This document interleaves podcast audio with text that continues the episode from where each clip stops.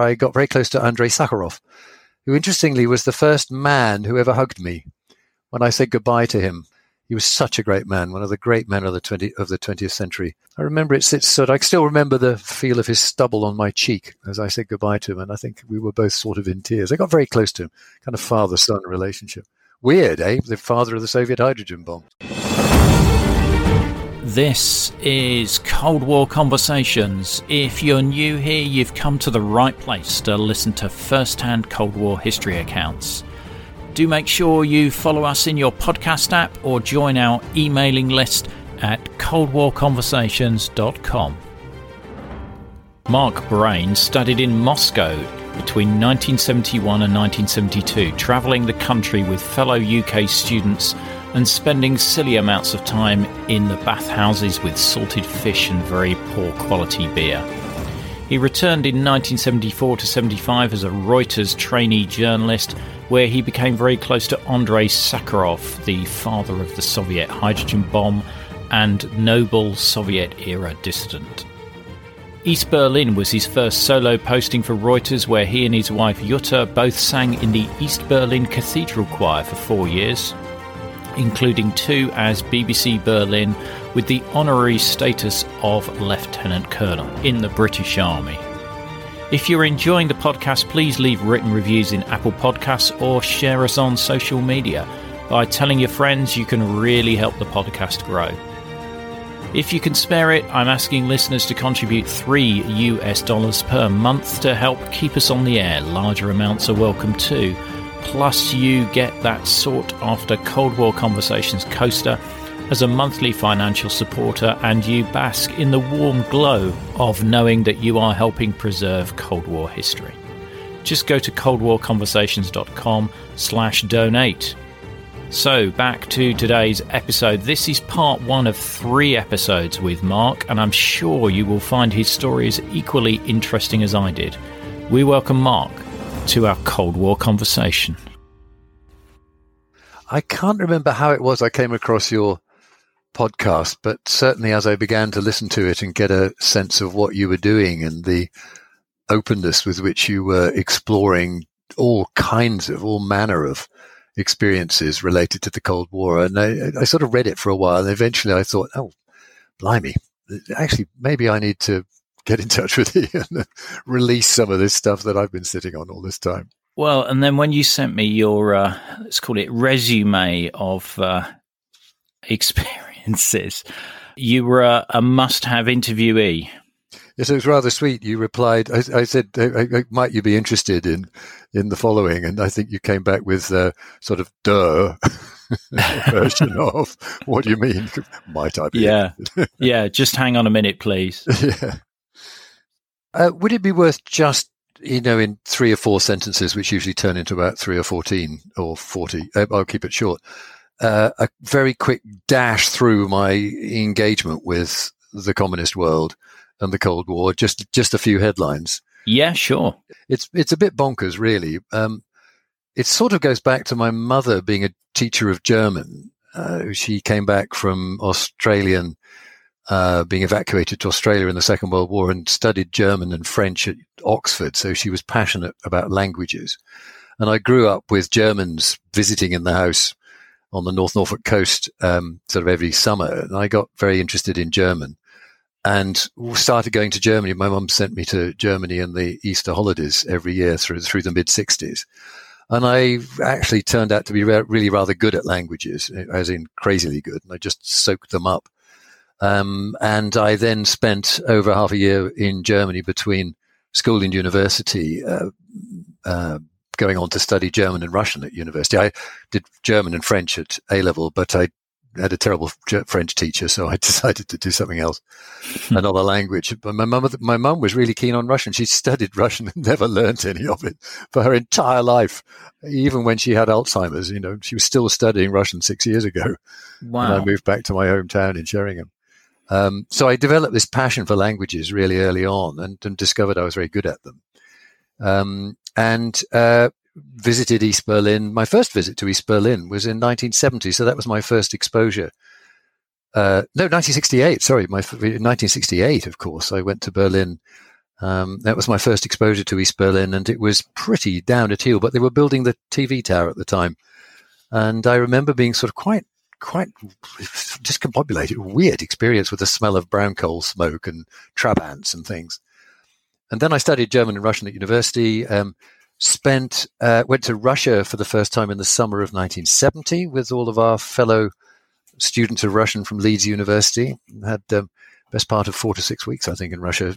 Went out by boat, um, the Estonia, the MS Estonia, to Leningrad, and then down to Moscow to Abramtsevo outside Moscow, where we studied, sort of studied Russian. Um, I got quite good at Russian as well, and then had a year in Moscow with uh, at the university at MGU, the uh, Moskovsky Gosudarstvenny Universitet, Moscow State University, and I was there for 10 months through 71, 72. Just uh, got there just before he threw out all the Russian diplomats, but we managed to survive and stayed on there. Then I graduated in 73, um, having had a term in East Germany as well in Leipzig, at Leipzig University in the summer of 1971.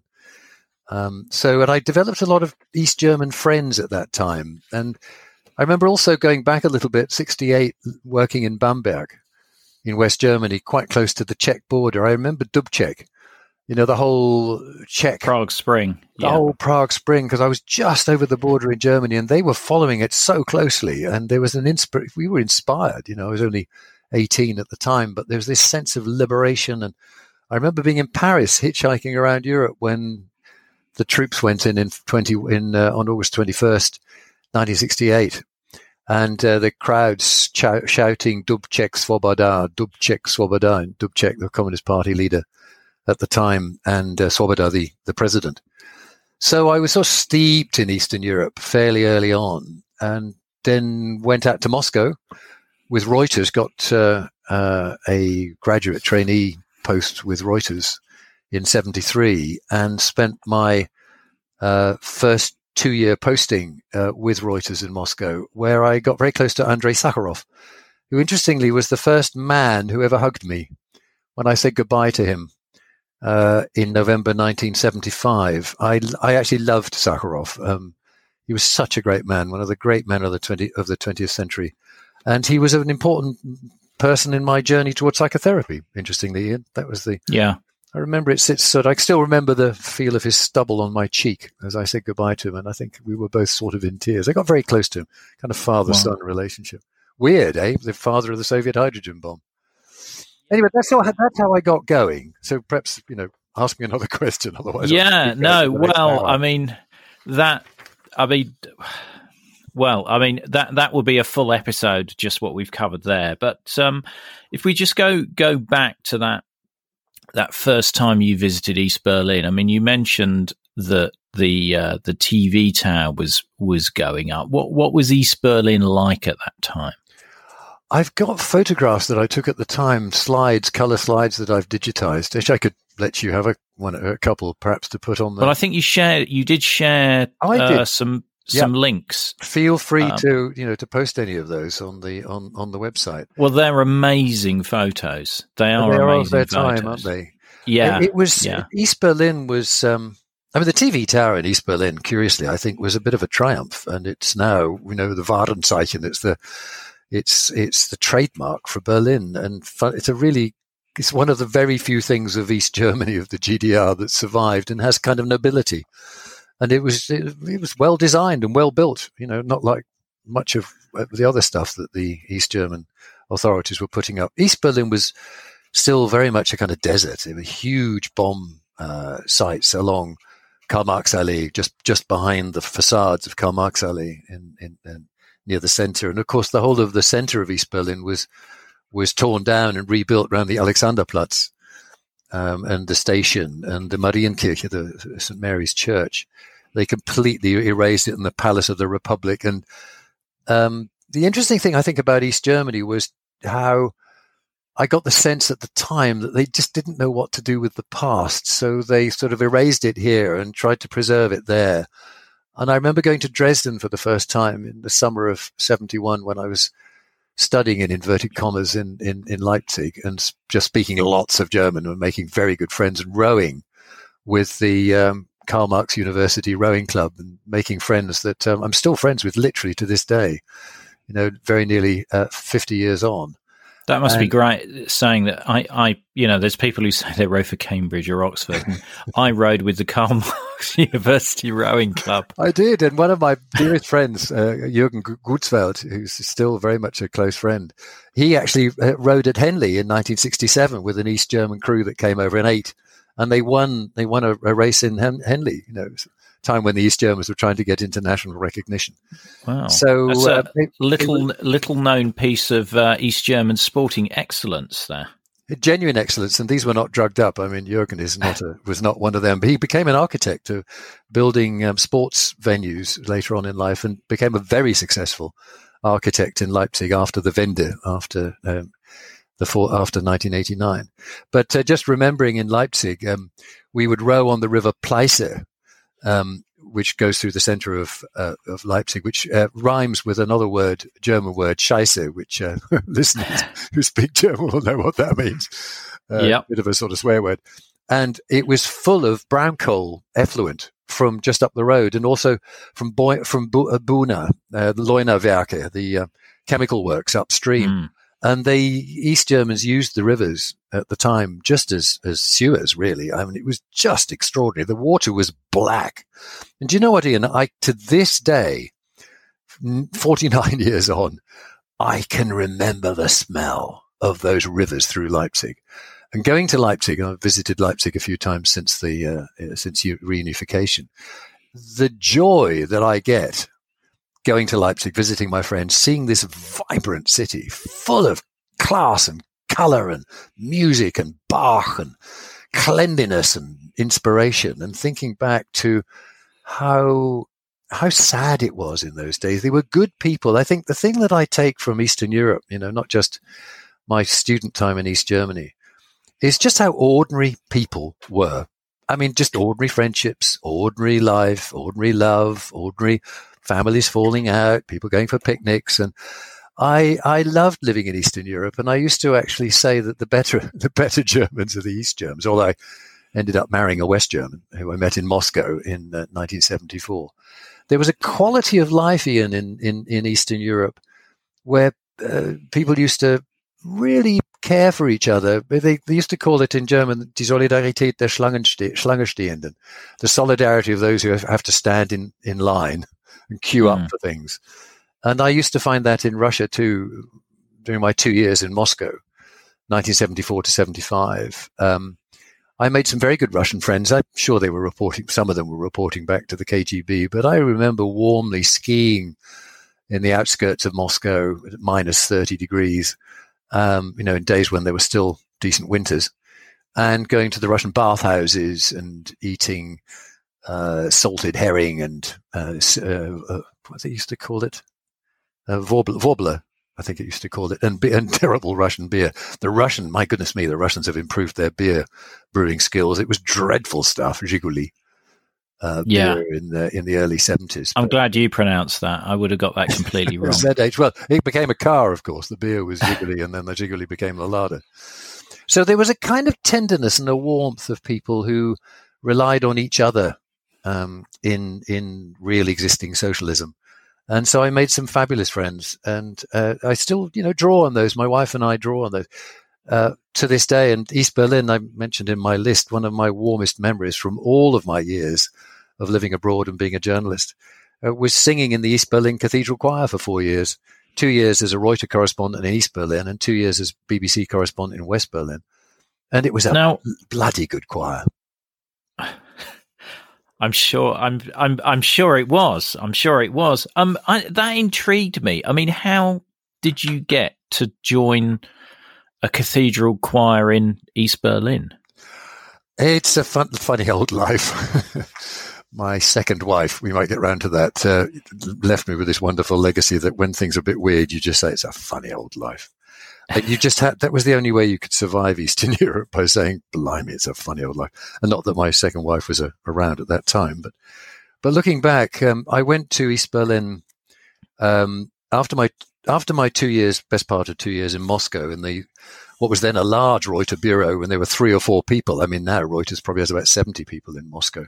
Reuters changed so much and became an economic powerhouse, I mean, an agency after I left.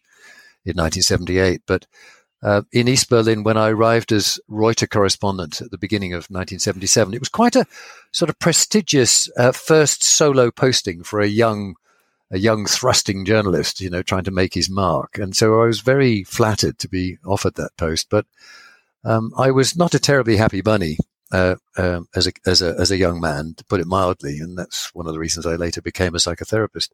You know, divorced parents and boarding school, the usual sort of English story. And I was sitting in the Reuter flat in the Schönhauser Allee uh, in January 1977, feeling pretty sorry for myself, to be honest, out of my depths, just not certain how I was going to sort of hack this one. And Jutta, my then fiance, was in England, so I was all on my rather miserable alone um, in the Reuter flat. And uh, I heard church bells on a Sunday morning, and it, they were coming from one of those extraordinary churches that the Germans have from the late 19th century, from the Gründerzeit, um, from the Victorian era, what we would call the Victorian era, where the churches are built into the tenement buildings. So there was a church straight opposite the Reuter bureau. And of course, the church in East Germany was vibrant. The Protestant church had a kind of vibrancy. It was, it was a kind of, of official underground.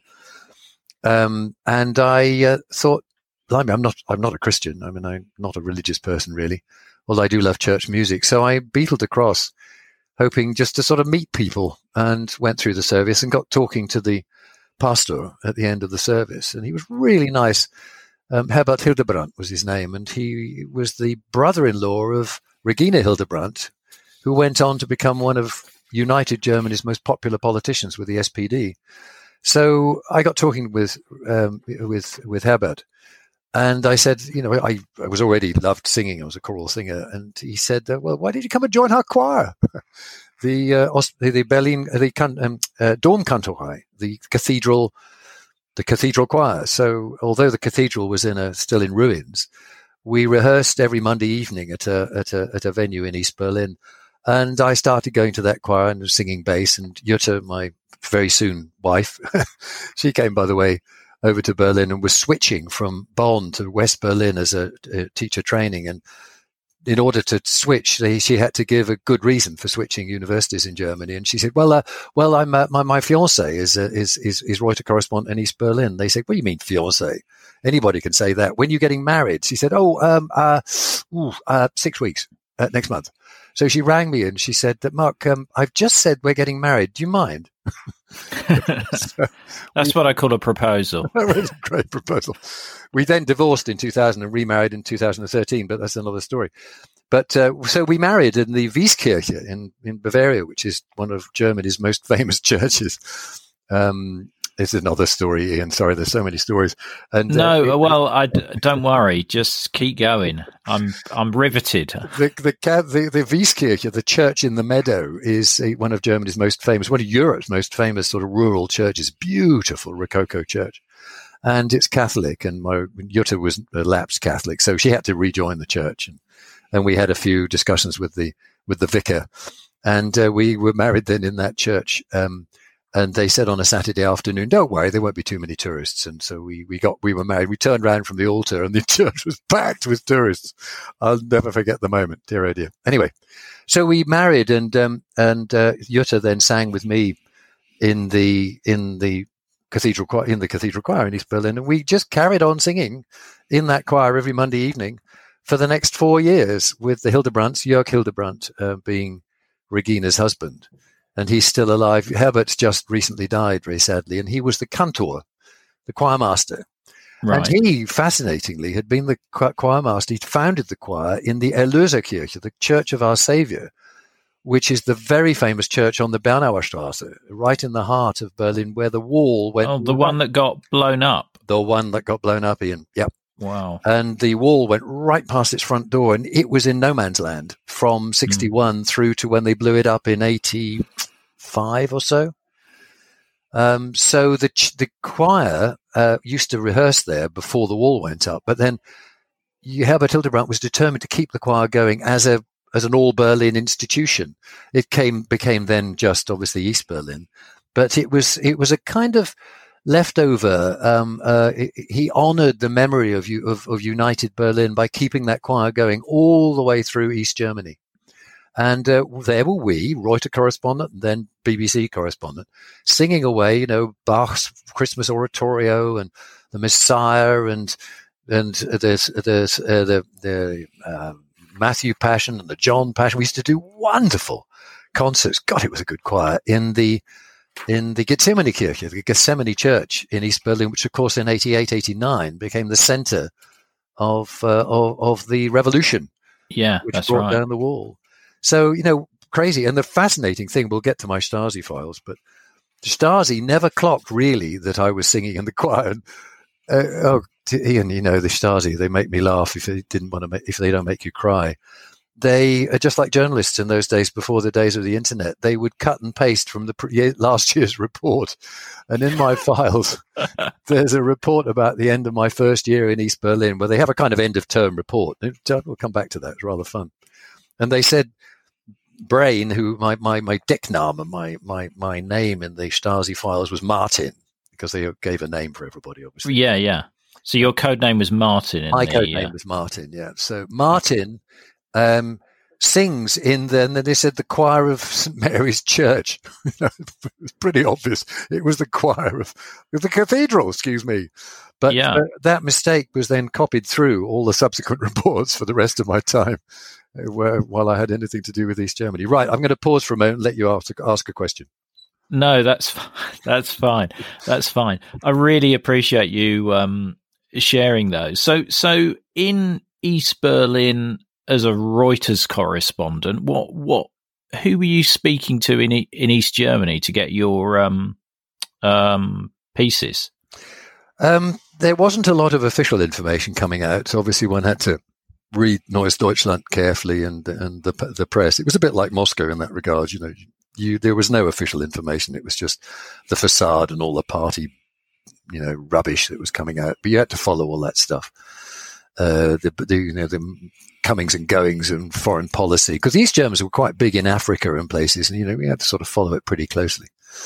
And you know, in military strategic terms, obviously they were very, very important in the East-West standoff. So there was a lot to cover uh, in in terms of geopolitics and Cold War.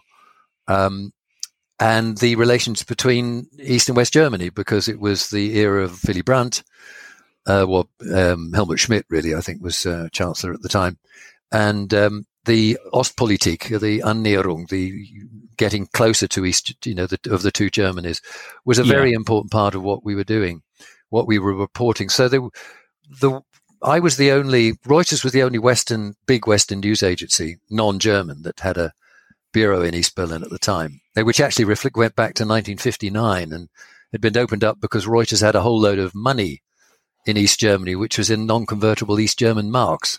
So they had to do something with it. And in 1959, I thought, well, why don't we open a. Hi, this is Rhonda in Virginia, and I support Cold War conversations because I think the work that Ian is doing is critically important. I think it's vital to record the firsthand accounts of people who lived and experienced the Cold War um, because it illustrates history in a way that a book never can. So thank you so much for the podcast. It's my favorite podcast, and I look forward to it every week. To be like Rhonda and help to preserve these incredible stories of the Cold War, as a monthly or annual supporter, you'll be able to listen ad free. You'll become one of our community, get the sought after Cold War Conversations drinks coaster as a thank you, and you'll bask in the warm glow of knowing that you're helping to preserve Cold War history. Just go to coldwarconversations.com slash donate to find out more. Why don't we open a um, a, a bureau? So they mm-hmm. use the stash. Did anybody tell you the story about Freddie Forsyth, Ian? Um, I've heard it, but some of my listeners might not have done. Where, who was the, one of my illustrious predecessors as yes. correspondent in East Berlin. And the flat on the Schönhauser Allee was the Reuter office and flat from 59 from the beginning. And it was on the main route in and out of uh, and the center of town. So whenever there was a military parade, the tanks would come that way. And I watched Castro go past our, uh, our window and, um, Ziggy Jähn, Sigmund Jähn, the first uh, German astronaut or cosmonaut yeah. who went up with the Russians, he went past on a big sort of motorcade thing standing in the back of an open car. And Freddie Forsyth, you know, better novelist than he was a journalist. And in just after the wall went up in 61, he was the Reuters correspondent in East Berlin. And in the middle of the night, there was this tremendous roaring of tanks outside the Reuters flat window. So Freddie Forsyth, this is the story that's been told to me. I'm sure Freddie Forsyth would tell a, diff, tell a slightly less uh, self culpatory story. but he would, he then observed all these tanks barreling towards the center of town and put out a flash on the Reuters newswire saying basically, you know, the Russians are about to invade West Berlin. And it was October the 10th, you know, it was the East German military, you know, day of the founding of the Republic. And all yeah. they were doing was just trundling down to the middle of the town to run up and down and look, look, look serious and blast some diesel fumes all over the place and then trundle back out again, which they promptly did about two hours later. so Reuters had to rewind the story. I think shortly afterwards, Freddie Forsyth quit Reuters or was quit. Er wurde right. gegangen, as, they, as the Germans say. He, he was he was gone as a kind of transitive verb. And he yeah, went to Africa and became a much better novelist than he was ever a journalist. Because I, uh, one of my previous episodes, I, I, interviewed Peter Millar. Oh, Peter Millar! Good grief, Peter Millar. Yeah, he, he um, many books. Yes, and he was obviously Reuters as well That's in right. Berlin, and he talks about the Stasi trying a honey trap on him. Okay. Did you have uh, any uh, such experiences? No, no, I didn't. Uh, well, I was just newly married, so they were quite respectful, and the. I, I think that's how he got rid of them as well. Actually, marrying strategically. Yeah. No, no honey traps. No, you asked who do I who did I talk to? You know, there was a lot of uh, expatriate chattering going on at dinner, at, at cocktail parties, dinner parties with Western diplomats. I was very close to the Ständige Vertretung, the uh, the the West German mission in in East Berlin, and to the British Embassy. Um, you know, uh, the American embassy. We all traded information to the best uh, of our abilities, just like I had done in Moscow. There was a kind of information bartering going on all the time about what on earth was going on. Um, but my edge in East Berlin, and then when I was reporting from West Berlin uh, in German a lot, because I broadcast for the German service of the BBC uh, in German, um, as well as reporting into the English language, World Service and Radio 4 and stuff uh, my age, if you like, was because I was sort of just living an ordinary life among ordinary East Germans, and I just picked up all kinds of stuff that was going on. Um, with the help of Edmutter Greif who was our office manager. And the extraordinary thing, she'd been with Reuters.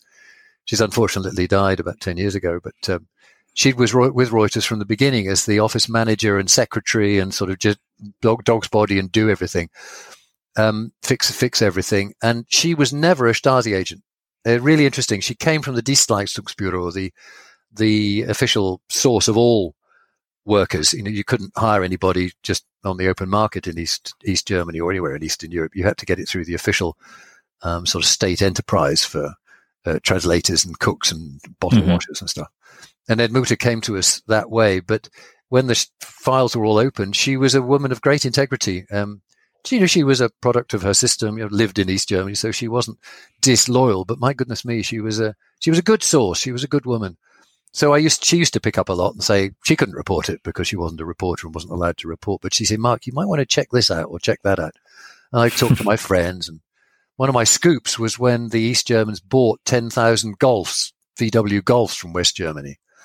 And it was a kind of acknowledgement that the Golf was a rather better car than the Trabant. It was one of those moments that led actually ultimately to the to the collapse of East Germany, and I got I got an insight on that because somebody said, "Guess what? Golfs are being delivered to a car showroom down in down near Schönefeld Airport." So I beetled out with my friends, and sure enough, there they were. So I put that on the Reuters wire, especially in Germany. It was a sensation. It was one of my great scoops. I presume it was only party loyalists who would have got them. No, no. The curious thing about East Germany was there was a it was a, they used to insist that they were a law based state. And when I go through my Stasi files, all 2,700 pages of them, it's clear that the Stasi was quite, you know, quite particular about putting down, we're opening a formal legal proceedings against uh, Martin, you know, Brayne mark, mm. whatever, uh, for anti socialist, whatever, you know, according to so and so of the, of, of, of the law. So they it was a very bureaucratic state that sort of it wasn't it wasn't pure Willkür. What's the English for Willkür? Sort of whim. There were rules, and there were people in East Germany who supported and managed the system who were sort of trying to do the right thing by the rules of the state. So. Uh, when 10,000 Golfs were imported, I'm sure there were an awful lot of, of party loyalists who got first dibs. But there were quite a lot of very ordinary people who just managed to get themselves in the queue and, um, or with, with, with, with connections, you know, Beziehung, vitamin B, they used to call it. Yeah. Um, you know, connections. Um, we'd call it vitamin C, I guess, with connections. So uh, it wasn't entirely meritocratic, but there were you know, a lot of people got golfs who had just been in the queue for a long time. That's incredible. Yeah. A 10 year wait for cars, of course. Yeah, yeah, absolutely. Um, did you interview any of the uh, East German politicians at all, or not? Uh, that reminds me of of um, in China when I was in China in the uh, mid mid eighties. Uh, the Today program would occasionally ring and say, "Can you ring Deng Xiaoping's office to see whether we can get a get an interview?" I mean, the answer was, "Duh, no, no, never, not once." Not once, not in East Germany, not a single interview did I ever get with anybody in any position of authority. I'd say the most powerful interview I ever did with any well known East German uh, the interview of which I'm most proud, which was uh, on the Today program in the uh, 810 slot, you know, the top of the program. Yeah. Was March 1990 from the Palace of the Republic, where um, very late at night, when it was clear that the CDU were sweeping the polls with a vote for unification, uh, where I interviewed Stefan Heym, who was kind of dissident novelist, who communist yeah. novelist who came back to East Germany uh, from um, spending the war years in America. And I was sort of close. I thought Heym was going to be my sort of Sakharov, but he, he, he, he wasn't a kind of clearinghouse for dissident information. But I, I, I sort of got a bit close to Stefan Heym uh, while I was there with Reuters, and he used me because his son was the same height as me, you know, six foot four. And so he, he used me to bring suits over from West Berlin for his son um, and I, which we traded for information, except he never really gave me any. But I right. finally, I finally got my payback, Ian, um, in March uh, uh, 1990. Uh, uh, the election results were pouring in, and the CDU was winning. And I went up to Heym because he was in the in the restaurant of the Palace of the Republic, where all the which was the press center for this. And I said, you know, Stefan, could you give me an interview in English? Because he obviously his English was was fluent. And um, I asked him, you know, one of the questions I asked him was, so what do you think historians will say about this GDR that's uh, now going to reunify? And he said, oh, it'll just be a footnote in history. And that was on the Today program at 10 past eight. I was quite proud of that. But otherwise, interviews with, you know, no, absolutely not. You did mention in, in, in the notes that you sent me about an incident in uh, 1977 mm. where you almost got um, chucked out. Yes. Yes, that was an interesting one. Um, I it, it, one of the reasons that I was quite glad to stop being a journalist, Ian, was that I managed to be in the wrong place at the at the wrong time most of, most of the time, and I missed so many stories by being on leave or away or in the wrong place, and I, and I missed. I left China in at the end of May 1989 four, five days before the tanks went on to Tiananmen Square. It was rather clever timing. And my honeymoon in 1977 was in Grenada in the Caribbean. And so my new, still relatively new wife and I were in, we hadn't yet come back from, from, from our honeymoon in the Caribbean. So on the 7th of October, as Jutta and I were preparing to come back from the Caribbean, there was a uh. There was a uh, commotion on Alexanderplatz, uh, where the police went in to break up some youths who were getting a bit boisterous on the national holiday. And I got back to East Berlin. That was on the weekend, and I got back to East Berlin. I think uh, on the Tuesday or the Wednesday, and the place was buzzing with rumours that uh, some policemen had died in this uh, in this sort of riot. It wasn't a massive riot, but it was sort of poll tax sort of thing. And uh, Erdmute and her friends and my stand-in Derek Parr at the time, who was standing in for me while I was away, they'd heard from friends at the Charité at the hospital that there had been deaths and possibly four policemen had died. Now, I had no corroborating source. It was no point in talking to the officialdom because they would deny, it. you know, they wouldn't talk to us. Yeah. So I put the story out um, over my name because we couldn't put it over Erdmute's name. And Derek was, was already leaving, Derek Parr. So it went over my name, and the East German authorities were pretty miffed. And they said it was, you know, anti anti socialist slander and it was untrue and all the rest of it. And they hauled me into the foreign ministry and gave me a very sharp dressing down and said, Herr Brayne, das ist unseriös. Mr. Brayne, that is unserious.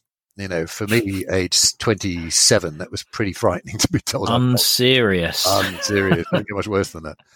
So we negotiated a kind of climb down where Reuters put out a statement. To this day, Ian, I don't, I, I'm not absolutely certain whether anybody died. I suspect they didn't. I suspect it was what the Germans call a Falschmeldung, you know, a false, full fake news.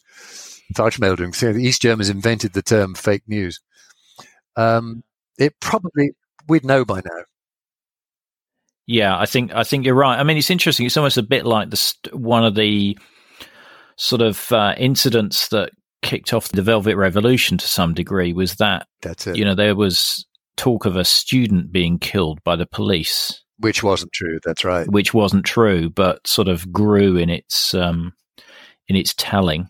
Well, these things gain a currency, and they gain a currency because the political system is such that it can't it can't digest this. It, the, the, rumors and the failure, the inability of the state to to level up with its citizens uh, leaks out sideways. Even so, this time, the, the, relatively small thing, you know, it can happen. Hey, you can have riots and policemen can come to grief. This happens in any in any state, but it reflected just how dysfunctional um, that state was and how it rested actually on on sand, as we discovered, you know, just little a little over ten years later. But they uh, didn't throw me out. But if I'd been West German, absolutely they would have kicked me out. They would have made a great hullabaloo, and that would have been the end of my time in uh, in East Germany. But because I was Reuters, uh, English and British, it would have caused too many problems to throw me out. So, but it didn't it didn't do me any harm really. You know, we trundled on. We didn't have any access to official information anyway, so they they couldn't withhold anything that they mm. weren't already withholding. Well, I guess it sounds good on your CV to say that you were unserious, or well, I, I or you, or you made the East Germans think you were unserious. It was preparation. I don't know if I put it on my list of things that we might talk about, Ian, but it was preparation for being declared persona non grata in Romania. Uh, short a little uh, while later, we have got that, and we, we will come. We'll come to that. We will come to that. So many stories so here. Many stories. Mark, uh, you know, I've, i need a larger uh, hard disk to uh, cater for all of this because you returned to Berlin uh, with the BBC. Uh, well, I didn't so much return to Berlin. You I just switched. Berlin. I just I just defected right. from East Berlin to West Berlin. Um, okay. With a three week, with a three month gap in the middle to sort of learn BBC World Service stuff and uh, re- be reprogrammed for, for reporting in German on, on radio rather than in English to a uh, to a news agency, to a global news agency. So I spent right. three three months at the end of '78, beginning of '79, with the German service at Bush House and the World Service. And how different did you find working for the BBC versus Reuters? How different was that? I love radio. I love sound. It's one of the reasons I love your podcast. Um, and I, I took to radio like a duck to water. There's something about the communication, the direct sense of one person talking to one person. I mean, in radio, you're not broadcasting to millions, although one I did, you know, from China, there were probably times when I was broadcasting to hundreds of millions at once. Um, especially when I was singing barbershop on Chinese television on a Sunday morning. Uh, you might come to that on another. No, you didn't note that down. I'm writing that one that down. One. That's, that's another one to. Um, but there was an intimacy to radio. You know, radio has the best pictures, as is well known. Um, and there was I haven't heard that line. I'm I'm having that. that I'm having that. No, radio has the best pictures because they're created by the individual listeners. So you are yeah. not broadcasting to a group. You are talking to one person. So I could be talking, you know, you're listening in and others will hear this recording. But reporting on the radio to BBC World Service, I was only ever reporting to one person and it gave it a kind of an immediacy and a, a need to explain and communicate and use words and structure, sentence structure that would stay with people. And it's not a printed form. There's such a difference between writing for radio because it was written, you know, the dispatches were written. They weren't made up on the spot. Uh, the two ways obviously were, were, were, were, spontaneous as, as this one is. But when you write for radio, you on a typewriter, you, as we had typewriters, God, I was glad when word processing came in because I used to change everything. Um, but when you're writing on a typewriter, even though you're writing, you're talking into your typewriter. So I loved that, um, and I loved the sense of, of, of hearing hearing the voice come back. You know, in German, I once a week I did a, a letter from Berlin, a Brief aus Berlin, which went was listened to by, avidly by our relatively small audience of BBC listeners in in East Germany, especially in East Berlin, because we broadcast on FM on VHF, as we I think called it in those days, into East Berlin. So we had quite a loyal set of listeners. And I think the BBC German service was part of the story that led to November 1989. And, you know, we correspondents for the German service, young English men mainly, you know, with fluent German, we played our small part in, in bringing that about. But the biggest difference, I think, um, was sort of a curious difference from a Cold War perspective was that uh, in East Berlin, I was an accredited correspondent, you know, with a formal accreditation with the foreign ministry, that dreadful building, which thank goodness they've pulled down. Now they're putting the new palace up in, in, in, in East, in old East Berlin. Um, whereas when I went to West Berlin to the BBC, I was an honorary member of the British military government. I was uh, a an honorary lieutenant colonel. So I had the status. The BBC had the status in West Berlin of a military correspondent because nothing had changed in Berlin, in four power Berlin, the four sectors, from May the 8th, May the 9th, 1945, mm. until the, the, the, the signing and implementation of the 4 plus 2 negotiations in 1990 and reunification um, nothing changed in Berlin because the Russians and the West, you know, the Soviets, as uh, as we you know correctly need to call them. So you could you could waltz through Checkpoint Charlie just showing your ID card. I waltzed through Checkpoint Charlie showing my orange card, and of course when Jutta, my wife, uh, became uh, uh, when we went to West Berlin, she had German citizenship, but she didn't at that point have British citizenship, but she couldn't have an orange card as a German citizen. Otherwise, she'd be her own occupier. So she had to take British citizenship. So, uh, being German, she uh, we, she she got her passport and took it on board at the at the British consulate in West Berlin, and she had to swear allegiance. You know, as one does. You know, on the hand on the Bible stuff. And she swore allegiance. we laugh about it to this day to the Queen and all her heirs because heirs is written with an H, you know, yeah. German, you pronounce every letter. So to the Queen and all her heirs. So she then became dual citizenship, German and British. And then we went into East Berlin showing our orange card just through the window of the car because we were visiting not the Hauptstadt der DDR, not the capital of the German Democratic Republic, but the Soviet sector of occupation of occupied Berlin. Yeah. And so the BBC status, um, we lived in a British military house rather nice one actually in West Berlin for two years. Yeah. Uh, so so we had access, but we couldn't go outside East Berlin, couldn't go outside the Soviet sector, except through Staaken, through the checkpoint out of West Berlin into the Soviet zone. And then when we were in the Soviet zone, that was the German Democratic Republic. So I had to have a visa. I mean, you yeah. couldn't make this stuff up anymore, could you? Because Berlin was just bonkers. Yeah, well, I've heard the term Berlinology. Yeah. Um, with diplomats who were experts in Berlinology and knew all the nuances of the, you know, the post-war agreement and exactly how it worked and all yeah. the different protocols. A bit like the Irish um, backstop. Yeah. Nothing changes. yeah, yeah. No, it, it's it's really interesting. So well, that that must have been nice to be a lieutenant colonel. Did that come with any other benefits? I have to, you know, was I because you, you, know were there any honey traps set by the East Germans or the or the KGB? You know, my time in Eastern Europe. You know, the question I don't know if you're going to ask it, but I'll answer it now anyway. Is was I ever approached by Western uh, secret services? And the answer is no, um, not really. Uh, we worked very closely with BRIXMIS. Uh, um, the British military mission to the to the Soviet zone, and they were legal legal spies. They would travel around East Germany and break into Soviet military bases and climb into tanks and take photographs and stuff. And it was a bit of a sort of boys' own competition between the Russians and the Western zones and the Brits and the Americans and the French, especially the Brits, because they really, it was very public school. They would um, have a marvelous time taking down the signs that the Russians, the Soviets put up around the areas where they didn't want the BRIXMIS people to go. So I, we were quite close to the BRIXMIS lot. And I just tell you a story. I think it wasn't yeah, on, on my list. One of my favorite stories, and I've got a picture of it out here. Uh, in East Germany, so much of East Germany was off limits as military testing grounds and so on. I mean, huge swathes of East Germany were were military uh, for the Russians or for the East Germans, mainly for the Russians.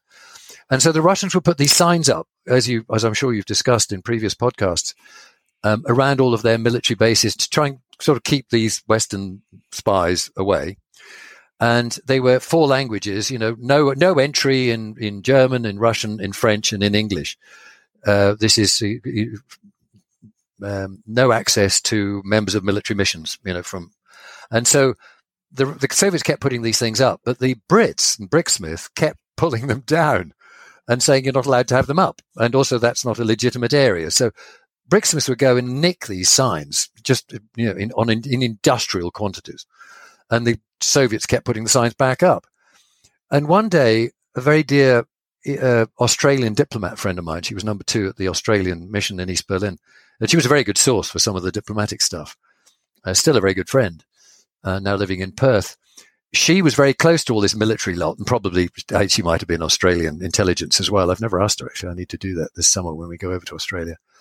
But sh- she had one of these signs, um, which had been given to her by Charlie. I can't remember Charlie, Major Charlie with with BRIXMIS, BRIXMIS, and she had a sign in her house in uh, in East Berlin because she was a diplomat in East Berlin. And I said to uh, Charlie and Sue when they came around for dinner because we used to do lots of entertaining in our Type Four house in uh, Johannesburger Allee in West Berlin uh, in eighty in seventy nine to eighty one.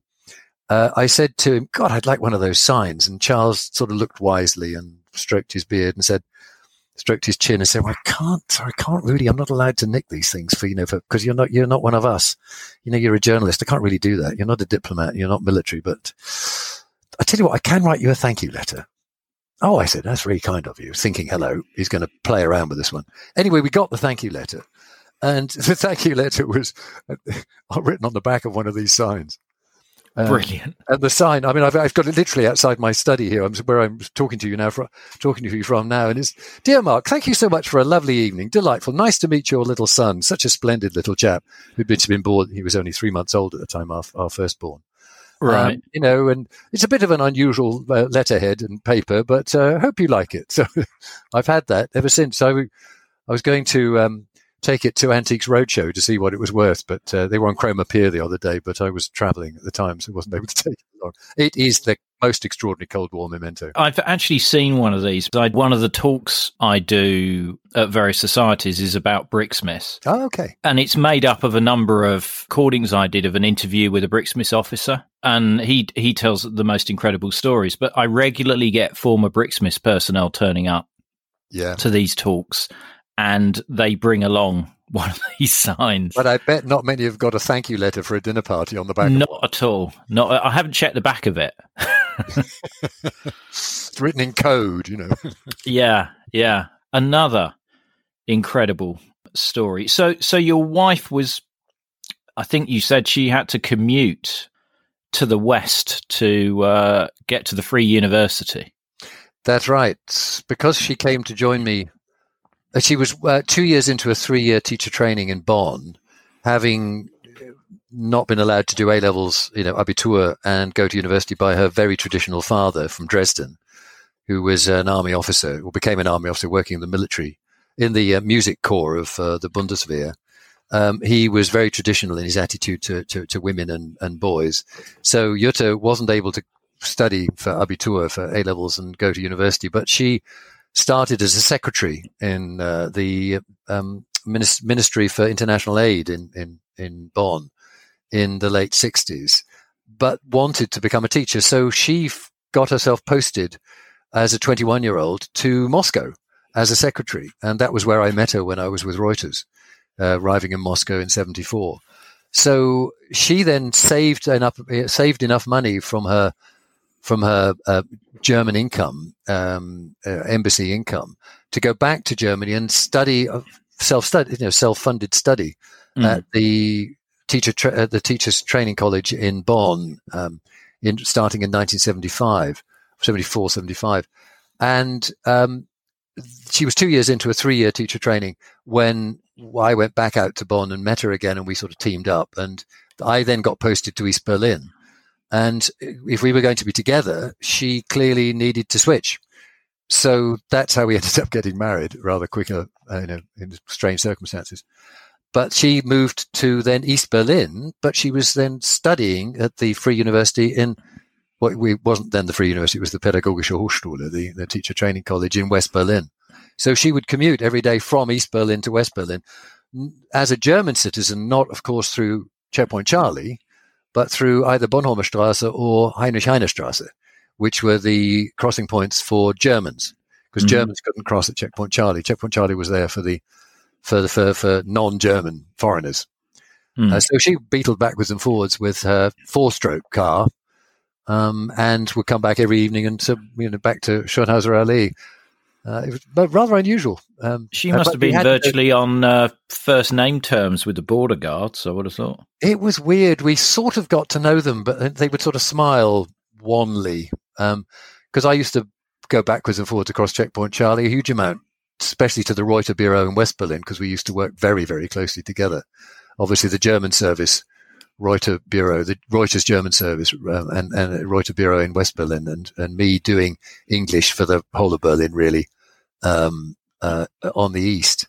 Um, but um, so I, we both go go across the border almost every day. But we had these things called a Grenzempfehlung, a border recommendation, which allowed us to jump queues and go in. And I had a very uh, fetching old style English British passport, which is sort of rather the vogue again now.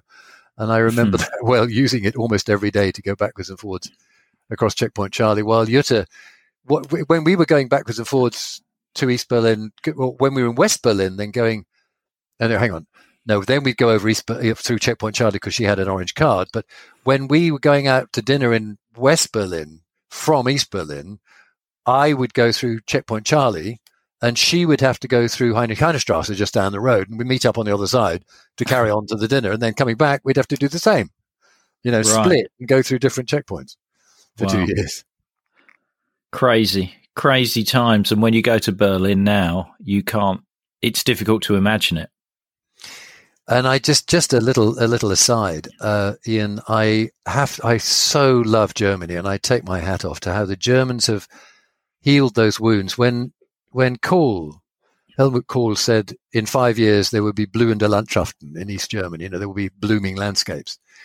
I remember thinking he's right. He's, there are it's going to be like that. Of course, it took slightly longer than uh, than than had been hoped in 1989, 1990.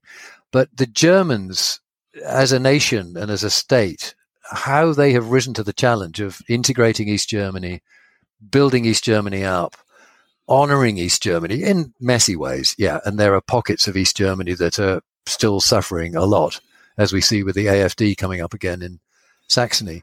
Yeah. But going to Leipzig, going to Dresden in particular, where my wife's father's first wife was died in the raid of February 1945, and his first daughter, uh, Angelika, who's which is my wife's uh, which is our my our daughter's middle name, uh, died of diphtheria in January 1945. So there's a real German history here that I've sort of married into, and that I feel in my bones that we, you know, trashed Dresden in 45, and the, the the kind of grief of visiting Dresden when I was living in Germany, and feeling the gaping emptiness of the Dresden city centre, and how it had been brutalized by the Prague Street, Prager Strasse, these Germans had put up these dreadful new buildings, and how the rest of it was waiting sort of to be healed. It's like a sort of gaping wound. And as a psychotherapist, this is the stuff I work with emotionally all the time, you know, wounds of the past. Mm. And I going to Dresden now, uh, it, it just warms the heart and how the Frauenkirche has been rebuilt with that British provided cross on the top. I mean, what a testament to the to the healing power of connection, and you know, really hats off to the Germans. Yeah, yeah, I, get very, I get very sort of philosophical about that. But no, it. I think it's interesting the East German experience of the you know the end of um, the Cold War because West Germany was there. I know you know a lot of people lost their jobs, and it wasn't very you know that it wasn't a great experience for a significant number of East Germans. But compared to somewhere like um, Bulgaria or Romania, with rampant inflation and loss of pensions and and all of that sort of thing, there was there was a lot more of a cushioned transition for the East Germans. Absolutely. I mean, they they used what one might call, in monetary terms today, the big bazooka. They just printed money, and they pumped. The West Germans just opened up the hose pipes into East Germany. It was astonishing how quickly the place began to change. Yeah. Um, and look at look at the look at the um, just look at East Germany now. You you really can't tell the difference, except in the quality of. There's something about the quality of relationships. Still, there's a kind of community spirit in East Germany in Dresden. I remember cycling through uh, on a tandem because I do these crazy long distance cycle trips. Uh, we did the length of New Zealand, which is not so much to do with the Cold War, but uh, a, a, few years ago, and uh, cycled from Berlin to Prague and then across to Bamberg on the tandem. Um, going through Dresden, there's a sense of sort of getting together at particular times of year and all swimming in the river at the same time, and the, the, Elbe schwimmen, you know, the Elbe swim they called it, and they swim downstream, and and there's a sense of um, getting together and being a community in East Germany. It's quite strong in West Germany as well, so stronger than it is in some ways in the UK. But there's something about the East German experience that has not gone. There's a kind of quality to identity. Weird. Yeah, I, difficult to put. I wonder up. whether it's you know it, it's almost around a you know a feeling of community facing the same adversity uh, of you know shortages yeah. and having to rely on other people to fix things for you and that process of cooperation that you had to have with your neighbors and with your your friends to just basically get through life totally and uh, but the thing that fascinates me with the psychology of all of this is just how deeply burned that was into the kind of collective and individual and family psyche in East Germany over the 40 years that East Germany yeah. existed and here we are 30 years later, and there's still an echo in the East, in East, East Berlin as opposed to West Berlin, in Leipzig as opposed to Düsseldorf. Yeah. You know, it, it's it, there's something special. There's something different about East Germany, about uh, the the the new federal Länder lands, federal states as they call them. Yeah, yeah. yeah. I wonder how long that will last, though. The new generation, less so. Yeah. Yeah, it must be ebbing away. But it is the psychology that fascinates me, and that's one of the reasons that I am happy to have moved off, moved on from journalism into psychotherapy. But there is a, a, a kind of collective unconscious, what Carl Jung would call. There was something very big going on in the center of Europe, which was to do with the wounds of the Second World War, which couldn't heal, and the fall of the wall and the end of communist regimes across Eastern Europe was like it, it was a very deep psychological process as well as a political and social and economic process. And the fascinating thing for me, very personally, is it coincided with a uh, you know a breakthrough and a breakdown in my own personal life when my marriage marriage began to fall apart. Um, but there was a kind of healing journey that began, and uh, the Romanian Revolution was right at the heart. It's got a tipping point in my life. Was actually at the end of 1989 in covering the Romanian Revolution. And we have further photos, videos, and information on this episode in our show notes, which will show as a link in your podcast app. Don't forget, if you'd like to get one of those Cold War Conversations coasters, help keep us on the air, then head over to coldwarconversations.com slash donate. And if you can't wait for the next episode, do visit our Facebook discussion group where listeners just like you continue the Cold War Conversation. Just search for Cold War Conversations in Facebook. Thank you very much for listening. It is really appreciated. Goodbye.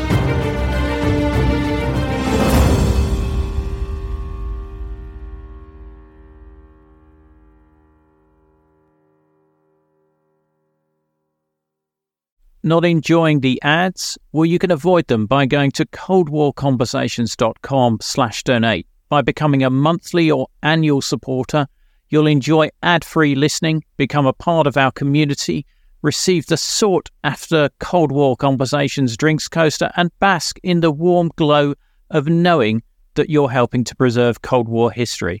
Just go to coldwarconversations.com slash donate for more information.